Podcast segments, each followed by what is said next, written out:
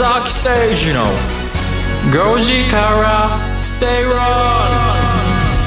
7月13日水曜日時刻は5時を回りました。こんにちは吉崎誠二です。水曜パートナーの新山千春です。水曜アシスタントの新宮志保ですそしてこの番組のリサーチ担当してくれます向井さやさんです。よろしくお願いします。お願いします。お願いします。出席選手の5時から正論水曜日です。水曜日です、は山さんもね、始まるうちに1秒ぐらい前までね、あのイヤホンつけてませんでした。始まる始まる。始まる始まるっいつっギリギリまで本当盛り上がってるじゃないですか、はい。本当バタバタしました。今日今日いつも以上に直前につけましたよねあまずいと思ってね。ちょっとねカラオケ話なんかで盛り上がっておりましたね。ね。慎吾さんがね歌がうまいって話えいえですよ。絶対うまいと思います。新山さんのレコあの CD は何枚売れたのかっていう、ね昔のねっていう。このネタが弱いよどうやら。最近流行りですから。はい。流行りです流行りですそうですね、えーご時世水曜日です、えー水曜日はビジネストレンドやライフスタイルの話題中心に番組を聞いてためになる情報をお届けしていきます、えー今日はちょっと虎ノ門雨模様で。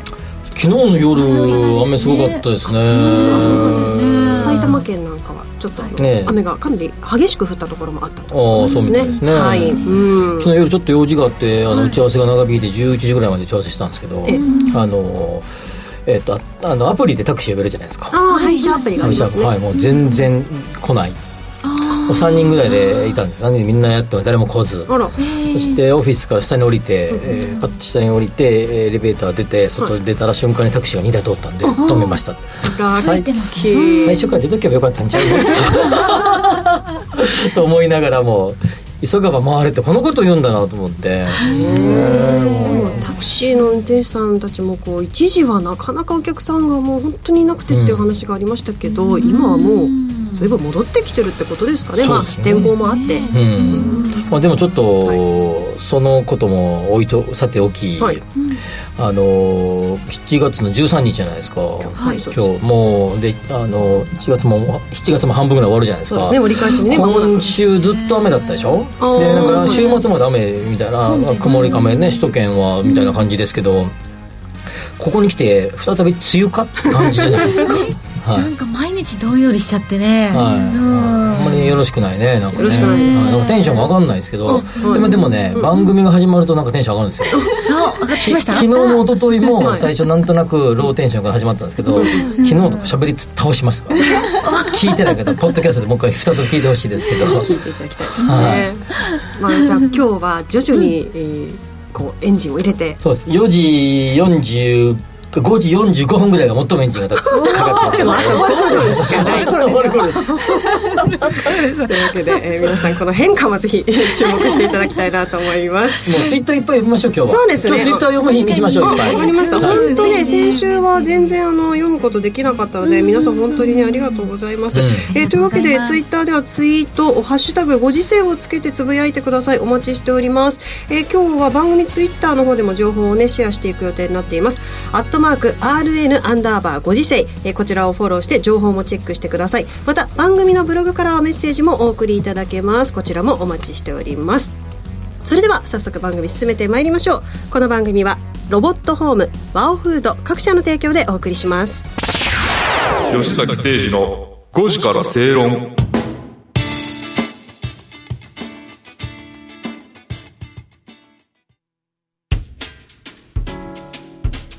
お聞きの放送はラジオ日経です。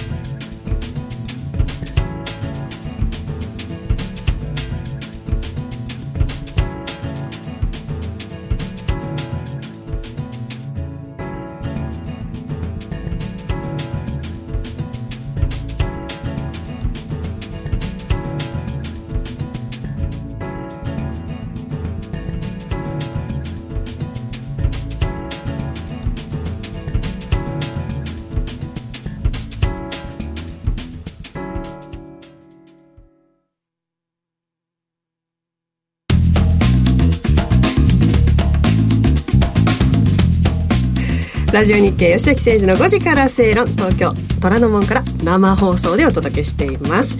それでは最初のコーナー行きましょう。トレンドピックアップ。ビジネスライフスタイルで今話題になっているトピック取り上げていきます。それでは番組が今回取り上げるトピック向井さんから紹介していただきます。まずはこちらです。はい。一つ目のキーワードがスニーカーを履く客室乗務員です。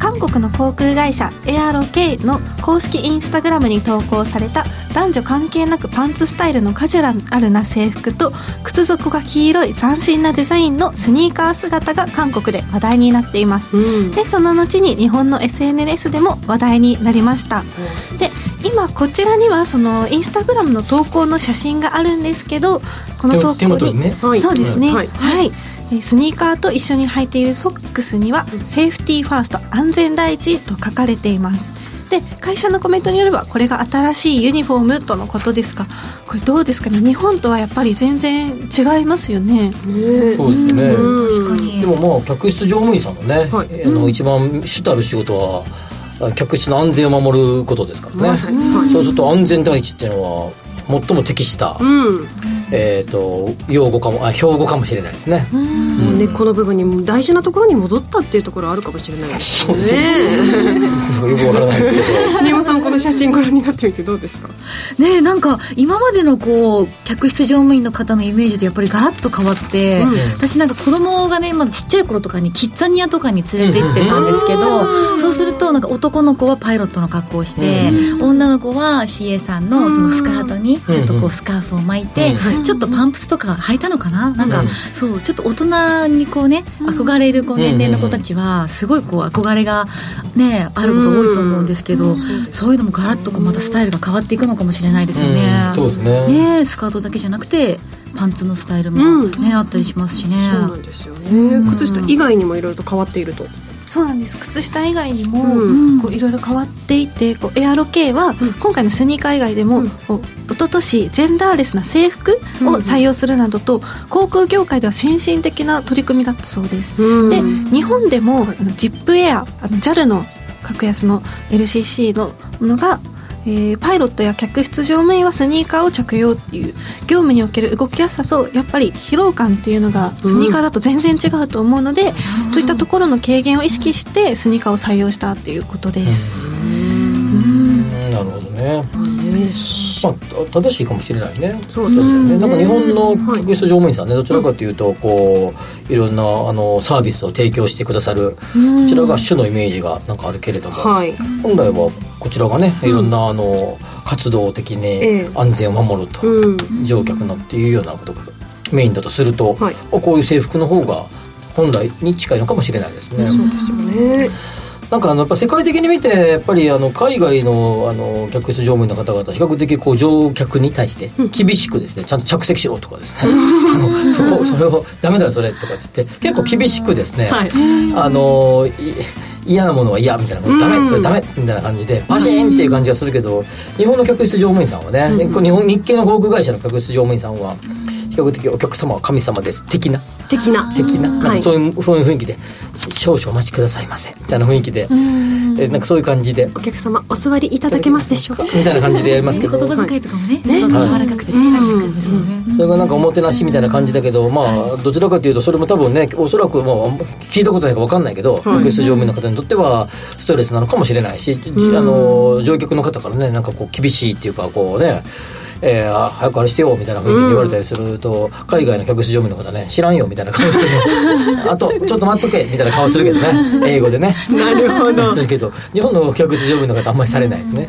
まあそうですね、まあ、そういう意味でも、まあ、あの外面的なところで外見的なところで今あの変化が起こっているということで、まあうん。この靴であったり制服が変わっているそうです。やっぱりずっと革靴パンプスヒールとか履いてると疲れますもんね。ね。ふくらはぎをなんか張ったりとかね。そうそうそうんこれは客室乗務員の方の例を挙げ、はい。今例を挙げてますけど、うん。あのもしかすると普通のビジネスの世界でも、はい。あのどんどんやっぱ過ごしやすいような格好に変わってきてると思うし昔僕らが20代とか30代の頃の女性の、えーあるいは男性もみんなネクタイしてね、女性の方も結構ビシッとした格好の方が多かったですけど今は、ね、ラフな感じでね、僕なんか T シャツにジーパンの日も結構8割ぐらいそんなことないか。あのでもでよっぽどどっか行かない限りそんな格好で僕もいますし、まあ、そう考えた時にまあ、どんどんどんどんね、はい。あの動きやすくて働きやすくて、ね、活動しやすいような服装に変わっていくっていうのはもうトレンドっていうかもう全般的な流れなのかもしれないですね。そうですねあの今吉崎さんがあのおっしゃったように航空業界だけじゃない変化というのが、えー日本では職場でえー女性がこれまあ靴においてなんですがヒールやパンプスを履くことを強制する風習なくしたいというクートゥーという、えー署名活動が以前話題になりました。まあというように、えー女性、えーやあ男女おという性、えー関係なく平等多様性そして選択の自由を尊重するという流れが、えーまあ、出てきているんじゃないかなといったところがありますね。本来すべきことをきっちり結果を出そうっていうような形でビジネスの世界が、はい。えまあ、見た目とかこうきっちりするかどうかよりも結果出してくれみたいな形になってきてるような気がするね。もう好きなもんでいいんじゃないですか。まあ。っていうところはあります制服とかもね確かに学校の制服とかも今うちの娘も自由だったりとかしてうんパンツでもいいしうん。それこそこう男性がうん。あのスカート履いてもいいしうん。もうそれも全そうですね。全然自由で選べるようになってます。ようんそうなんですよ。どこ高校、じあのし制服なかったですよ、朝礼とかあの、朝礼とかなんかイベントごと以外は、うんへー基本的に自由でしたけ普通に T シャツとかでいける。うん全然。ポロポロポシャツが多かったですけどね、まはい。あ襟がねついてるもの。とはい。私は靴下まで指定されました。靴下もお弁当の袋とかカバンももちろん指定されてました。あと今会社に勤めてて思うのがやっぱり男性の方とかでもこう商談の時はスーツ着るとか、なんか夏でもジャケットを着るっていうのが私の会社では結構まであってまた浸透しないところも一方ではあるのかなというふうに思いました、ちょっと古臭い会社かもしれんね、いろいろなねいろいろな訂正があると思いますけれども、はい皆さんどう思われるでしょうか。さあそれでは続いてのキーワードに行きたいと思います。こちらです。はい。続いてのキーワードが月5万5千円でセカンドハウスを持とうです。うん。はい。セカンドハウスの定額課金いわゆるサブスクリプションサービスを展開するスタートアップ企業のサヌが山梨県八ヶ岳エリアに新たにキャビン13棟を今月1日にオープンさせました。うん。でこれこのサヌがやっているというのもものが自然の中にある もう一つの家をコンセプトにセカンドハウスのサブスクサービスを提供、毎月5万5千円を払えば山梨県の山中湖や群馬県の北軽井沢など失礼します。めっちゃ声がかかる えっと、首都圏近郊の7カ所50のキャビンに何度でも泊まることができます。うん。はい、そうなんです。しかもこう会員登録から予約チェックインチェックアウトの一連の流れも全てスマートフォンで完結できる。もうホテルを予約するみたいな感覚で簡単にできるっていうのが。月5万5千円。そうなんですよ。ホテルに泊まることを考えたら、うん。なんか1回に、ね、4日間分ぐらい泊まれるらしいので、うん例えばそれ4日泊まったとしたら、うん。もうホテルにねちょっと置き換えたら、うん。もう元取れちゃうぐらいの雰囲気ですよね、まあ、自らそこそこのセカンドハウスを買うと、まあ、10万20万ね月々払っていくことになりますから、そう考えたらすごい安いですよね。これなんか、僕の周りでも使ってる人がいて「すっげえいいっすよこれ吉崎さん」って言われたことありますけど。へあのそそれで僕あの今日ねこの手元の資料にも書いてあって、ウェイティングがすごいいっぱいいるって書いてますけど3600名、はい、3600人今待っていて。で僕がそのその人あるその使ってる人に聞いた時に「あそうすぐやってみよう」と思って見たら、あのウェイティングですって書いてましたんで、そうか3600人もいるんで僕ウェイティング登録しなかったんで、はい。僕がしてたら3601人。だった。と思うんです2人。新山さんは2にそうなんですこの人。気がねウェイティングのこの登録者数にも出てますけれども去年4月にサービスリリースしたその直後に初期会員枠完売したと、いやすごいですよね。すごいですね。夏は登山ね、うん。できたりとか、冬はこうスキーとかスノボとか、しかももう一つ多い利用用途があって、うん。それが平日のテレワーク目的、うん。こうちょっと自然豊かな場所でお仕事しようっていう方のワーケーションね。はい、ワーケーションの利用利用も伸びていて w i f i ももちろん完備されているそうです、これセカンドあなんていう使うえっ、と別荘っていうか、えーえー、とセカンドハウスは、はい。オーナーがどっかいるわけでしょ？そのオーナーが貸す形なんですよね、えっとこの会社が全部持ってるんでしたっけこれ。これはおそらく今、えー会社が持っているという情報が、ありますね。多分オーナーさんが持ってるやつを普段使わないから貸したりすればいいと思うんですよね。シェアリングみたいな形にして、はい。あるいは共同で周り結構いますよ。4人か5人で持ってるとかっていう人もいますよ、あと、い。全然話はあれですけど空き家対策って国土交通省が一生懸命やっていて、はい。以前番組でも取り上げてらっしゃいまはい、したよね、でこれ空き家対策の一環で地方にその空き家をちょっとリノベーションして、えーそのセカンドハウあまあ要はリ、リえーちょっとしたあのおしゃれに泊まれるような、えー場所に変えてそれを全国ファーってこう、えー塊にして、そこに、えー泊まれるようにすると、そういうような取り組みをしてる、えー地方の企業があったりとかして、まあ、それに対して国交省とかそういう行政も補助金を出したりとかしてこうあの助成をしてそうすると空き家対策にもなるし。確かに、はい、確かに。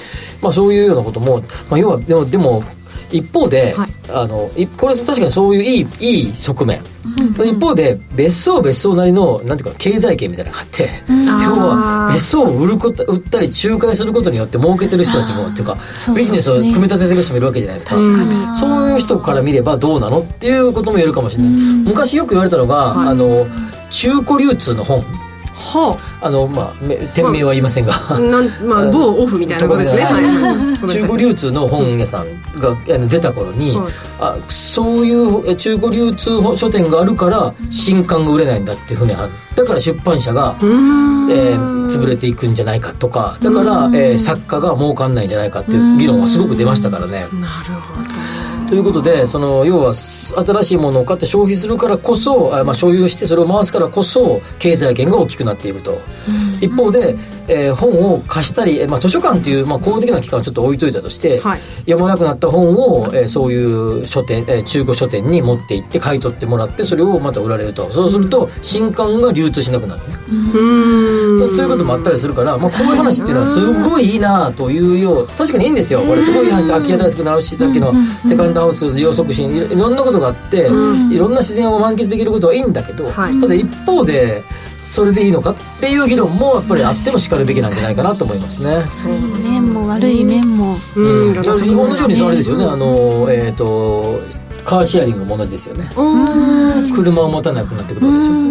まあ新車販売とかっていうところにね。でそうすると最近の新車の販売なんて、はい。えっ、とねあの新山さんとかみたいなこう金持ちが乗るようなあの 三ナンバーの車ばっかりじゃないですか外国の車ばっかりが売れて 圧倒的にそっちばっか売れていてあ国内。国内あの国内の普通のえーコンパクトカーとかは、まあ、レンタカーでは需要があるんだけど、ファミリーカーと呼ばれるような、まあ、ミッドセダンみたいな形の、ミッドクラスのセダンとかは全然売れてこなくなってきてるということになっていると、まあ、そういうことで、まあ、ある意味より良いなっていう、えーサービスは一方でこっちから見たら片一方から側面から見ればどうなのっていうのもまああるということを分かっててもいいんじゃないかなと思いますね。ね。まあとはいえねかなりこのサービスとしてはまあ今人気がね。いやこれは、はい僕も言ったように僕もすぐ登録しようかなと思いましたけど3601になりかけたかけた。分からない2222人になったかもしれませんけどね。現在時点のこれはいいなと僕も思いました。すごい。ねここまで人気だったら他のねスも出てきそうだなあると思いますよ。増えそうですね。はい。はい。ね、感じはするんですけれどもね、えー、2つ目の話題は、えー月5万5千円でセカンドハウスを持とうという話題でした。今日のトレンドピックアップは、え2つのキーワードを取り上げました、えーいろいろと皆さんから、えーツイートもいただいておりますね、えーどちらでしょうかね。ここ。はい、えーありました。こちらはツイッターで高見さん。ツイートありがとうございます。ありがとうございますえー先ほどのあの制服に関してですね機能だけ考えたらパンツとスニーカーが一番なんだろうけどなと。ただ、えー CA さんはそれこそ爪の先までえー動作の教育とされるみたいだしやはりその B というのも売りにしているからダメなんだめなというふうにいただいています。まあダメかどうかは分からないけど まあご自身まあ、いろんなねご意見があってしかるべきだけど、まあうん。まあ本来の業もそっちじゃないってことですね、まあでもちょっとさっき新山さんとも喋ってたんですけどやっぱ CA の皆さんのその所作っていうのはうん。美しくて、そうなんですよね。かこう勉強にはなるというか、女性から見てもかっこいいですよね。そう子供ね言葉選びにしてもちょっとこう荷物をこう上にね乗せる時の手のこうね、うん。あの形一つにしても美しくこう所作をしてるイメージはあるんでね。ね。その辺はねありますけれどもね、皆さんちょっとこう制服に対してはいろいろとご意見もいただいておりますね、はい。ありがとうございます。ありがとうございます。今日も随時ツイート拾っていきたいと思います。皆さんからのつぶやき「ハッシュタグご時世」をつけてつぶやいてください。お待ちしております。向井さんには来週も話題のトピック取り上げてもらいます。よろしくお願いします、はいお願いします。ここまでトレンドピックアップのコーナーでした。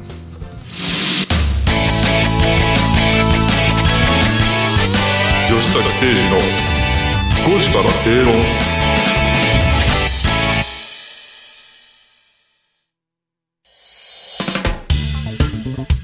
お聞きの放送はラジオ日経です。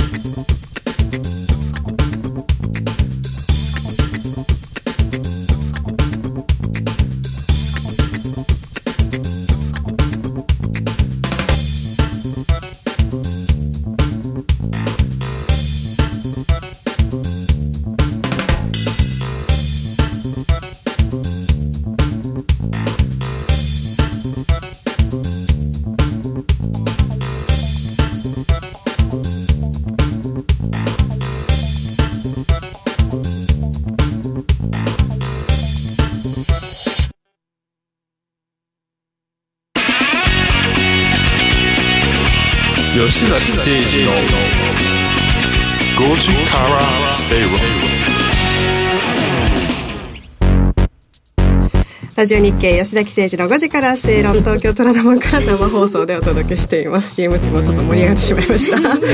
さあ、えー、真面目にいきましょう。続いてはリートスタディのお時間です。不動産投資を身近なものとして考えていきましょうというお時間です、えー、吉崎さん今日気になる話題というのは？今日ね、さっきね、はい。あのー、えっ、と、あれだっけ、サブス、えっ、と、ホテル、はい。なんだっけえっと別荘のセカンドハウス。セカンドハウスの、はい。あれがありましたけど、うん。まあちょっと今日ホテルリートについての、えー深掘りをしてみようかなと。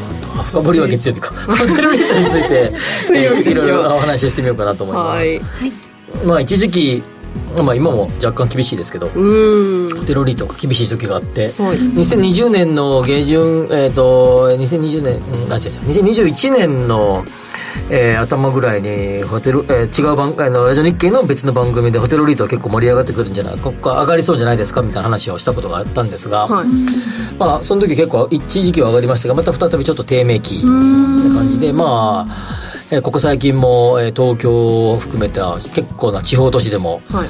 えー新型コロナウイルスの感染者が増えてきてるってこともあって、えーさらに、えー、と7月の半ばぐらいから始まるであろうと言われていた全国旅行支援事業みたいなやつ、はい。えー昔ちょっと前で言うと GoTo トラベルっぽいやつそうですね。が、えーどうも延期になりそうだみたいなはい、これが。昨日政府からの発表がありましたね、はい全国旅行支援の開始を延期すると、はい。あ決定なんですね。はい、ということがありました。なんで、まあ、お盆明けぐらいかそう。か、まあ、えっと、8月31日まで延長する方針を固めたという、はい。なるほど、まあ、そういうことで、はい。まあ、若干そういう意味ではホテルリートとかも結構苦戦中というような感じなんだけど、まあ、ホテル、えー系のリートって6つあります、はい。はい、それで一つ1銘柄は、えーちょっと、えー、10%ぐらい、えー居住用の物件が入ってて9割がホテルっていうのがあるんだけど、それ以外の5つの銘柄については100%ホテル。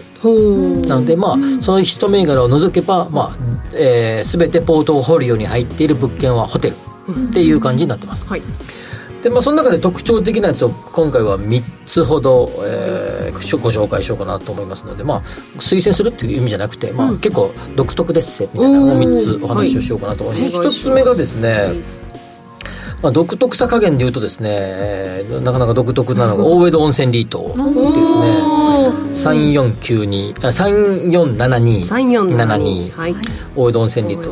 大江戸温泉。ってね、えー、とあそこ台場にもあった。お台場にありましたけどね。なくなったんですね。ちょっとね移管してしまいましたね、はい、で、えっと、ホテルやおん、まあまあ、ホテルっていうか、まあ、お温泉施設ですから、ね。温泉施設でいいか。温泉ホテルが、えー、13棟、えー、ポートフォリオには組み込まれていて、はい。えー昨日の、えーえーおえー5番引けた後で、昨日の終値で4.31%の、えー分配金利回りとはい。いうことになってます、昨日で、はい。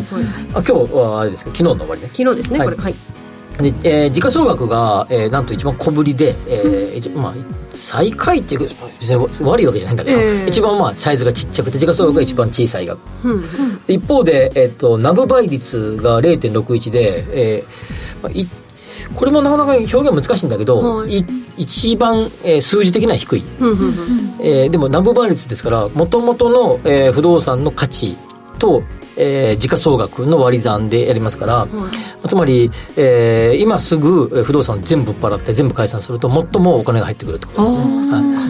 まあ、なので、まあ、そういう意味での1位はい。というような感じです。で大井戸温泉行かれたことある方いらっしゃるかどうか分かんないけど、はい行ったことあります。い。いつでも気軽に何度でも、まあ、ちょっとカジュアルな、温泉をカジュアルに味わってくださいということで、えっとまあ、全部が全部かどうか分かんないけど、まあ、大方あのひああ朝も夜もバイキングですよね。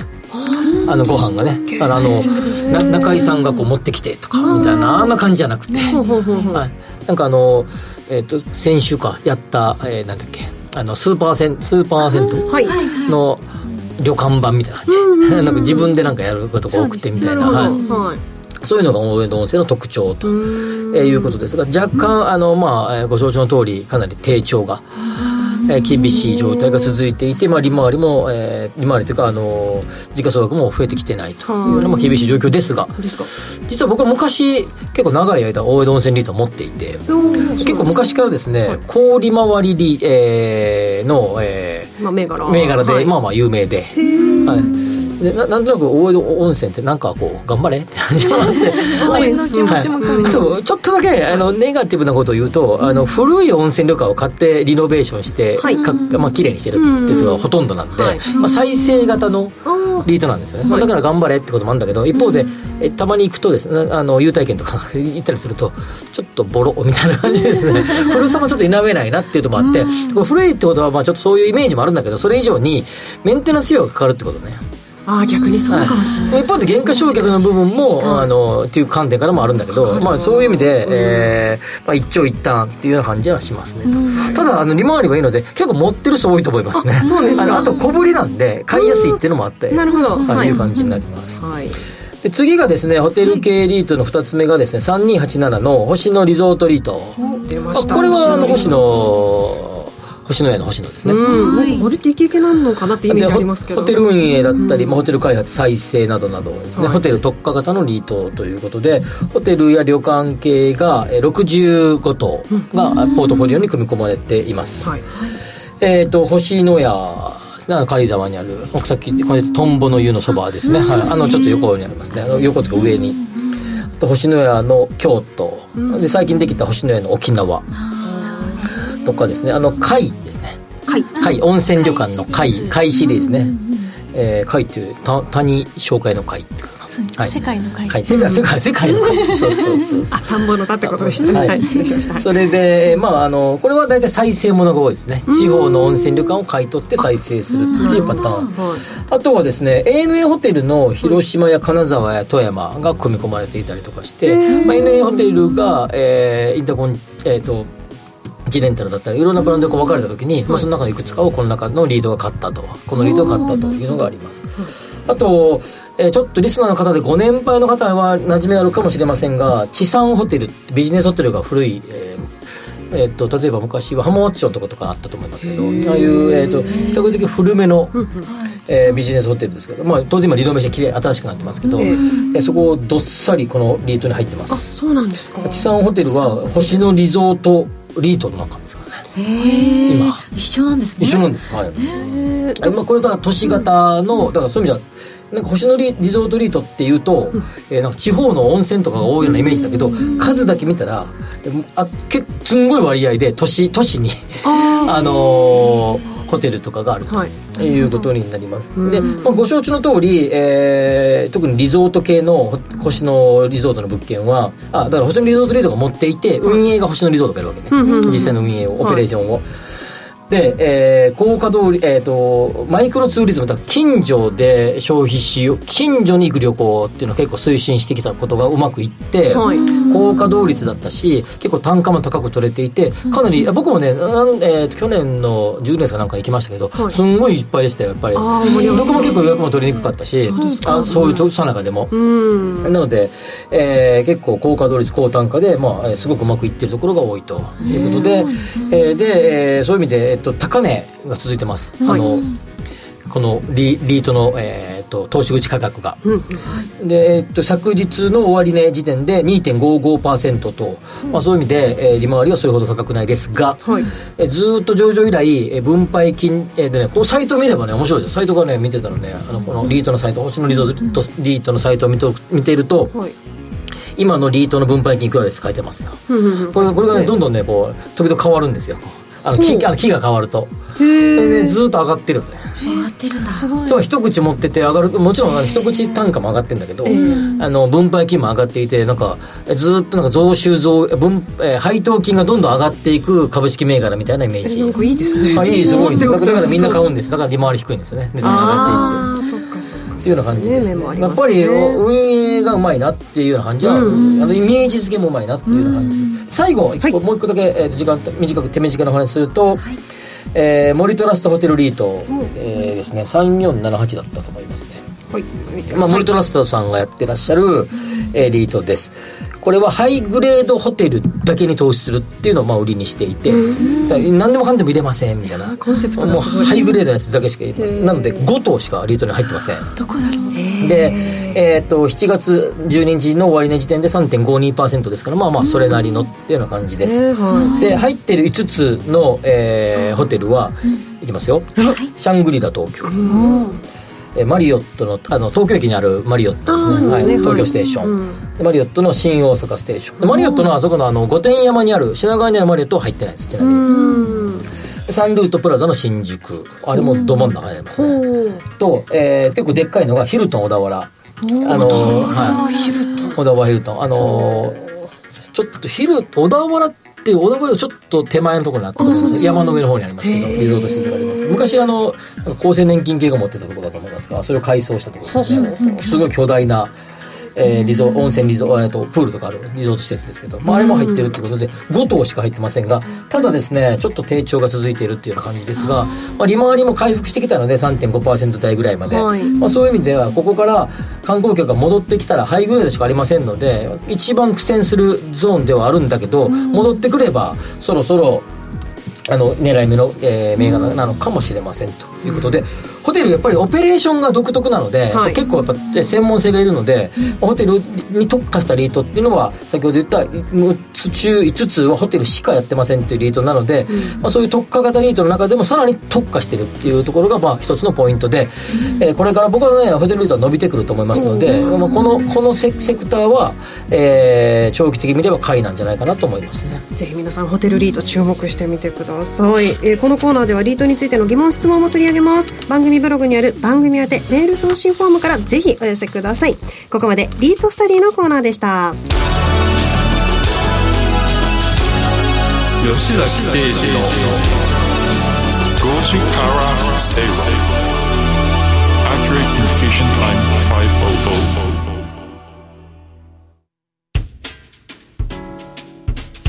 500お聞きの放送はラジオ日経です。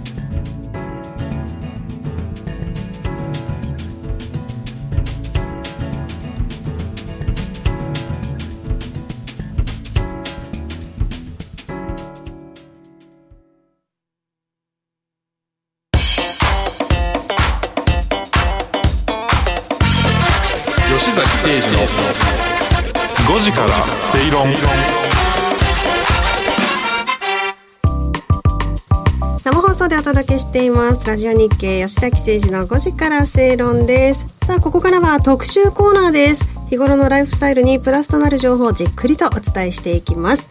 さあ今日のテーマは非日常体験をダイビングのすすめでございます、えー先月の番組で登山ハイキングについて取り上げました、その時に吉崎さんから山じゃなくて海もねダイビングもねというお話がありました。吉崎さんダイビングはもう随分やってらっしゃる。ダイビングは結構昔からやってますけど結構大好きなんですけど、はい。あのやっぱり前もちょっと喋ったように非日常、うん。えー携帯電話デトックスあっていけないですもんね海の中に。まあ一応持っていきますけどね。一応こうあのあるんですか？はいそれありますけど。へー。持っていかないです誰もね。デトックス。デジタルデトックスですか？そんな汚れてんのか俺はと。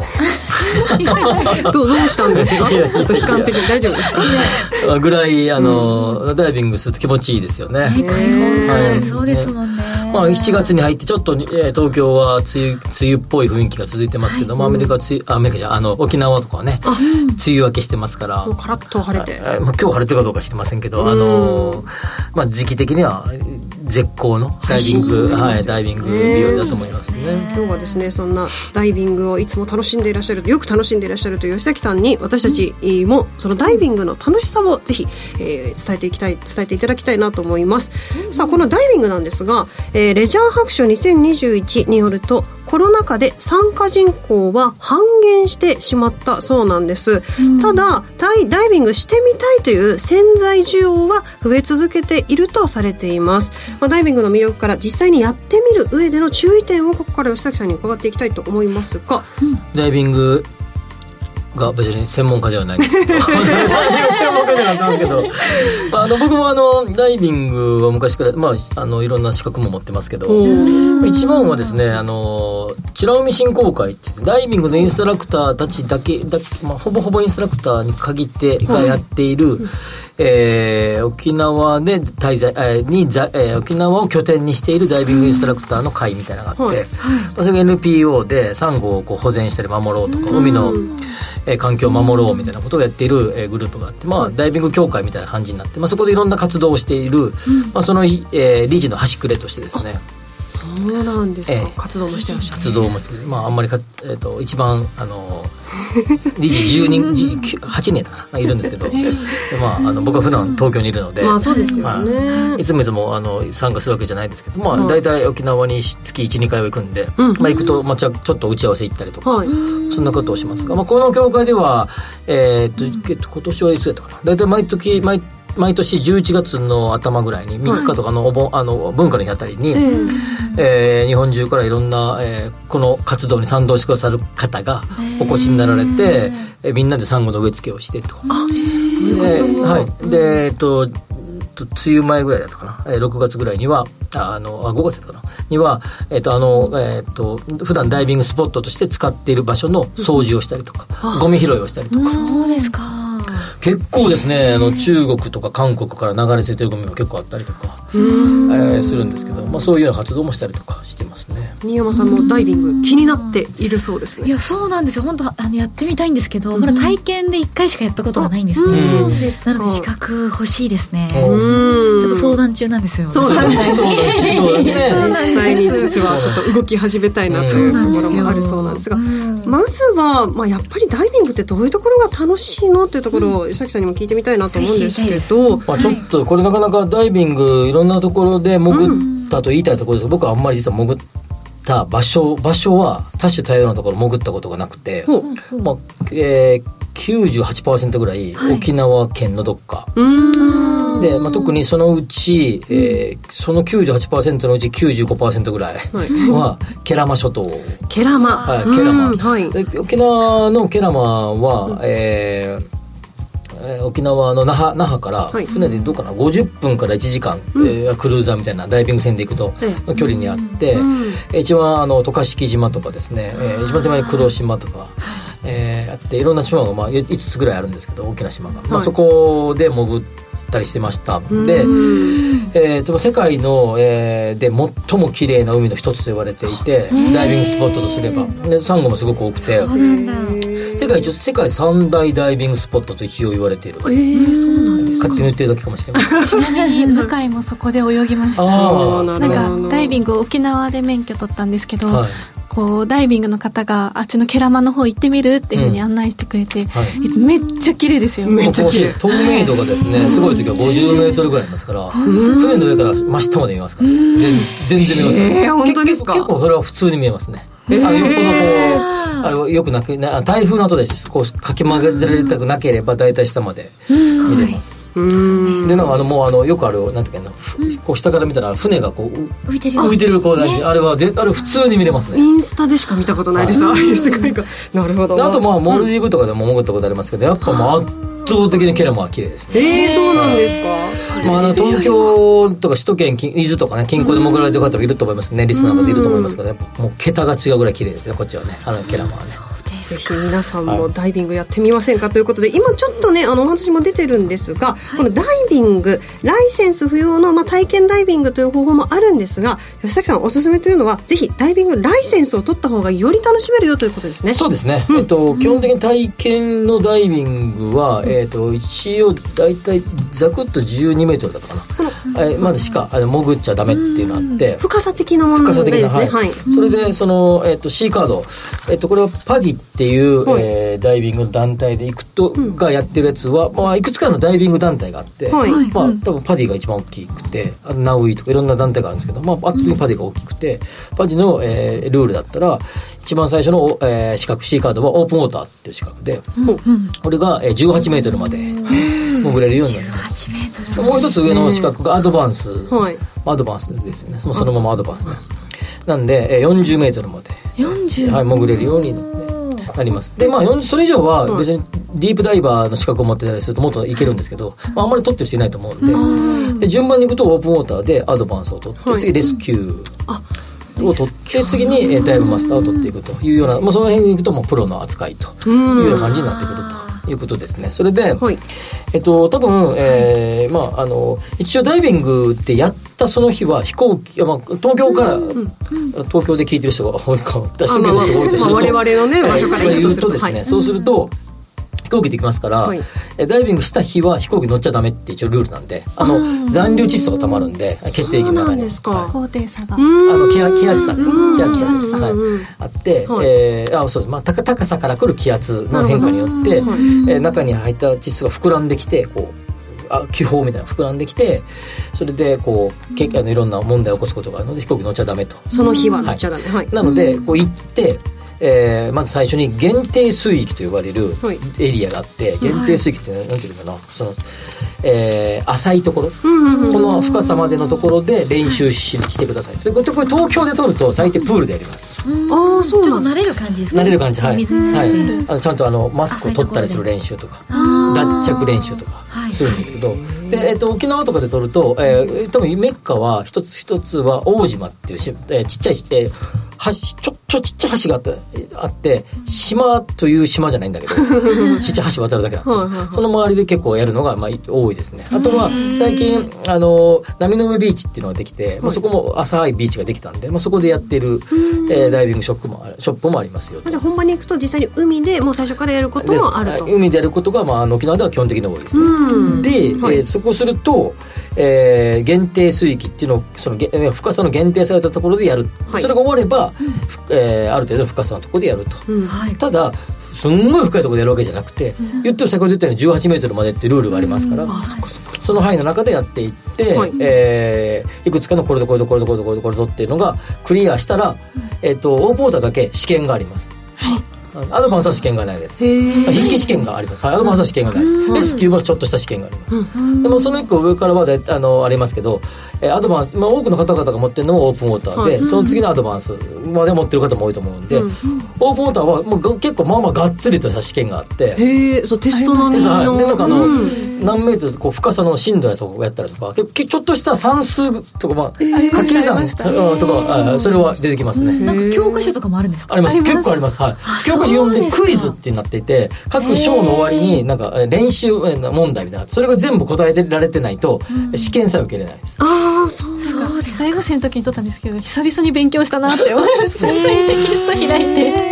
あのあれぐらいの量はありますよ。あの、えっと車の教習ぐらいの。あありますね。あれぐらいの分量はあります結構大変じゃないですか勉強ってであの、まあ、事前にマークシえーとマークシート。みたいな感じ。あ書きます書きます。うん書きましたね。書き問題？え、だいぶがっつり勉強しないとですね。昔取ったのちょっとあのおあれマークでしたっけ？あマークじゃなくてなんかこう数字とかを書いて。書いていくんだっけ？そうなんだ。まあ、その辺も含めてダイビングこう取るとなると、まあ34日時間がまあ必要というそうです。避けて行くい行ってその日にまず限定水域をやって、はい限定まあ浅いところ。ではい。次が、えーふ深いというか、まあ、普通のうん。ところでやって、はい。はい。試験やって帰る。でその日に帰れないから、はい。えーで朝一番からやらなきゃいけないんで、まあ、ギリギリ、まあ、まあ頑張れば早朝の飛行機かなんかで行って9時ぐらいに着いてすぐやる、まあ、だから多くの方々はそれしんどいからん。前入りして、うん。前の日夜に一泊して、はい。次の日の朝やってその次やって、翌日の朝に帰るみたいな。まあ、ちょっと余裕を持っておいた方がまあ、3もしかしたら。泊4日ぐらいがまあ一番、うん。まあ、オーソドックスなパターンだと思いますね。うん。で基本的に、あのインストラクターに直接も取ることもできるんだけど一般的にはダイビングショップと呼ばれてるところにお願いをして、そこに、えーショップのインストラに属してるインストラクターに教わりながらやっていくとい。うのが一般的です。うーん。いや、まあ、あのここまで聞いてみてねあのこの夏はダイビングやってみたいっていう方もねもしかしたら多いかなと思いますけれども、ねそのうちに飯尾さんも取取ったりしたらびっくりですよ。いや本当取りたいですね。ちょっと多めに見ときますね。テストちょっと、あの受かんないかもしれないんで。多分やばいです。よ最新。もうまあしんどいね。お金取っちゃってもうまあがっつりですよそうですよね、はいちょっと不安になるのでちょっと多めに持っときます。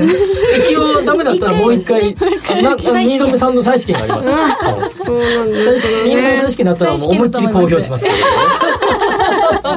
その辺の感想も聞けるの楽しみにしております、えーぜひ皆さんもねやってみてください、えー今日の、えー特集は非日常体験をダイビングのおすすめということでお届けしました、えー水曜日のこの時間は身近な生活に関する話題やレジャートレンドなど週替わりでウォッチしていきますのでどうぞお楽しみに。ダイビングね結構楽しいですからね。やっぱねあの緑の世界とか青い世界を味わえるのはなかなかねないと思いますのでぜひ味わってみてください。はい、さてエンディングですこの番組はロボットホームワオフード各社の提供でお送りしました。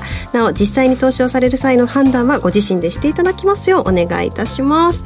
えー、ツイートもいただいています。こちらはさすらいのサラリーマンさん。ケラマブルー。世界的に有名ですよね。そう世界的にそうです。ケラマブルー。ちなみに一個島に渡嘉敷ブルーとかですね。ケラマは中のいろんな島々のそのエリアエリアのスポットスポットのブルーって名前がついてます。アグニブルーとかへえあのホエールウォッチもできるし最高って。ホエールウォッチングね2月3月あたりがメッカです。ケラマで。はい、もう、はい、2月3月、もう、普通の、そのケラマの島からでも見えます。けど、あの、ふ船でも見れます。ダイビング船に乗っても。見れます。うんダブルでできます。2月3月に行くと。それから、えー、ドリル師匠さんからダイビング経験はないけどちょっと費用とかどうなんですか？っておまあ、いろいろですけど、まあ、ショップ次第って感じですけど、うん。まあ、めちゃくちゃ安くて3キュッパーな、4万円ぐらいのイメージから、まあもちろん旅旅費別ね、うんうんうん。資格取得で、まあ、はい。まあ、5万円ぐらい見とけば。そうですね。番組調べによるとこの C カードという資格取得するのにかかる費用4万円から8万円。程度、はい、まあ、あの幅はあります、まあ、3キュッパーがそこ、そこぐらいかなってイメージかな。そうですね、はい。うん。ということになりますけれどもね。ぜひぜひ、えー皆さんもチャレンジしてみてください。夏といえばいろいろとねこう,、うん。こういったダイビングもそうですし、レジャーもなんか楽しみなこといろいろとありますね、そうですね、もう運動してアクティブに行きたいですね。もう、まあ、来週水曜日僕はあの走ろうかなと思って終わった後、終わった後ですか？えー皇居ランでもしようかなと思ってはい。あら。え走ります？走ります？デうん。トックス。デトックス。で。デジタルデトックスします、うん。します。こう言っちゃうとなんかあれだよね。あのき新山さん見に来たら困るから。じゃあお忍び。お忍びで。はい どんどん運動したいね。いいですね。確かにはい汗かいて汗かいて。リフレッシュして。もう汗かいた方がデトックスとかねあのサウナとか行くよりそっちの方が俺はデトックスじゃないかなっていつも思うんですね。いいですね。運動の方がデトックスです、はいえーいっぱい喋ってテンションがこの辺で。あ一番上がりましたね。上がったところで。おしまいの時間になってしまいましたさ あというわけで皆さんぜひ来週もお付き合いください。ここまでのお相手は吉崎誠二と。新山千春と。向井さやと。新宮志保でした。来週も夕方5時にラジオ日経でお会いしましょう。さようなら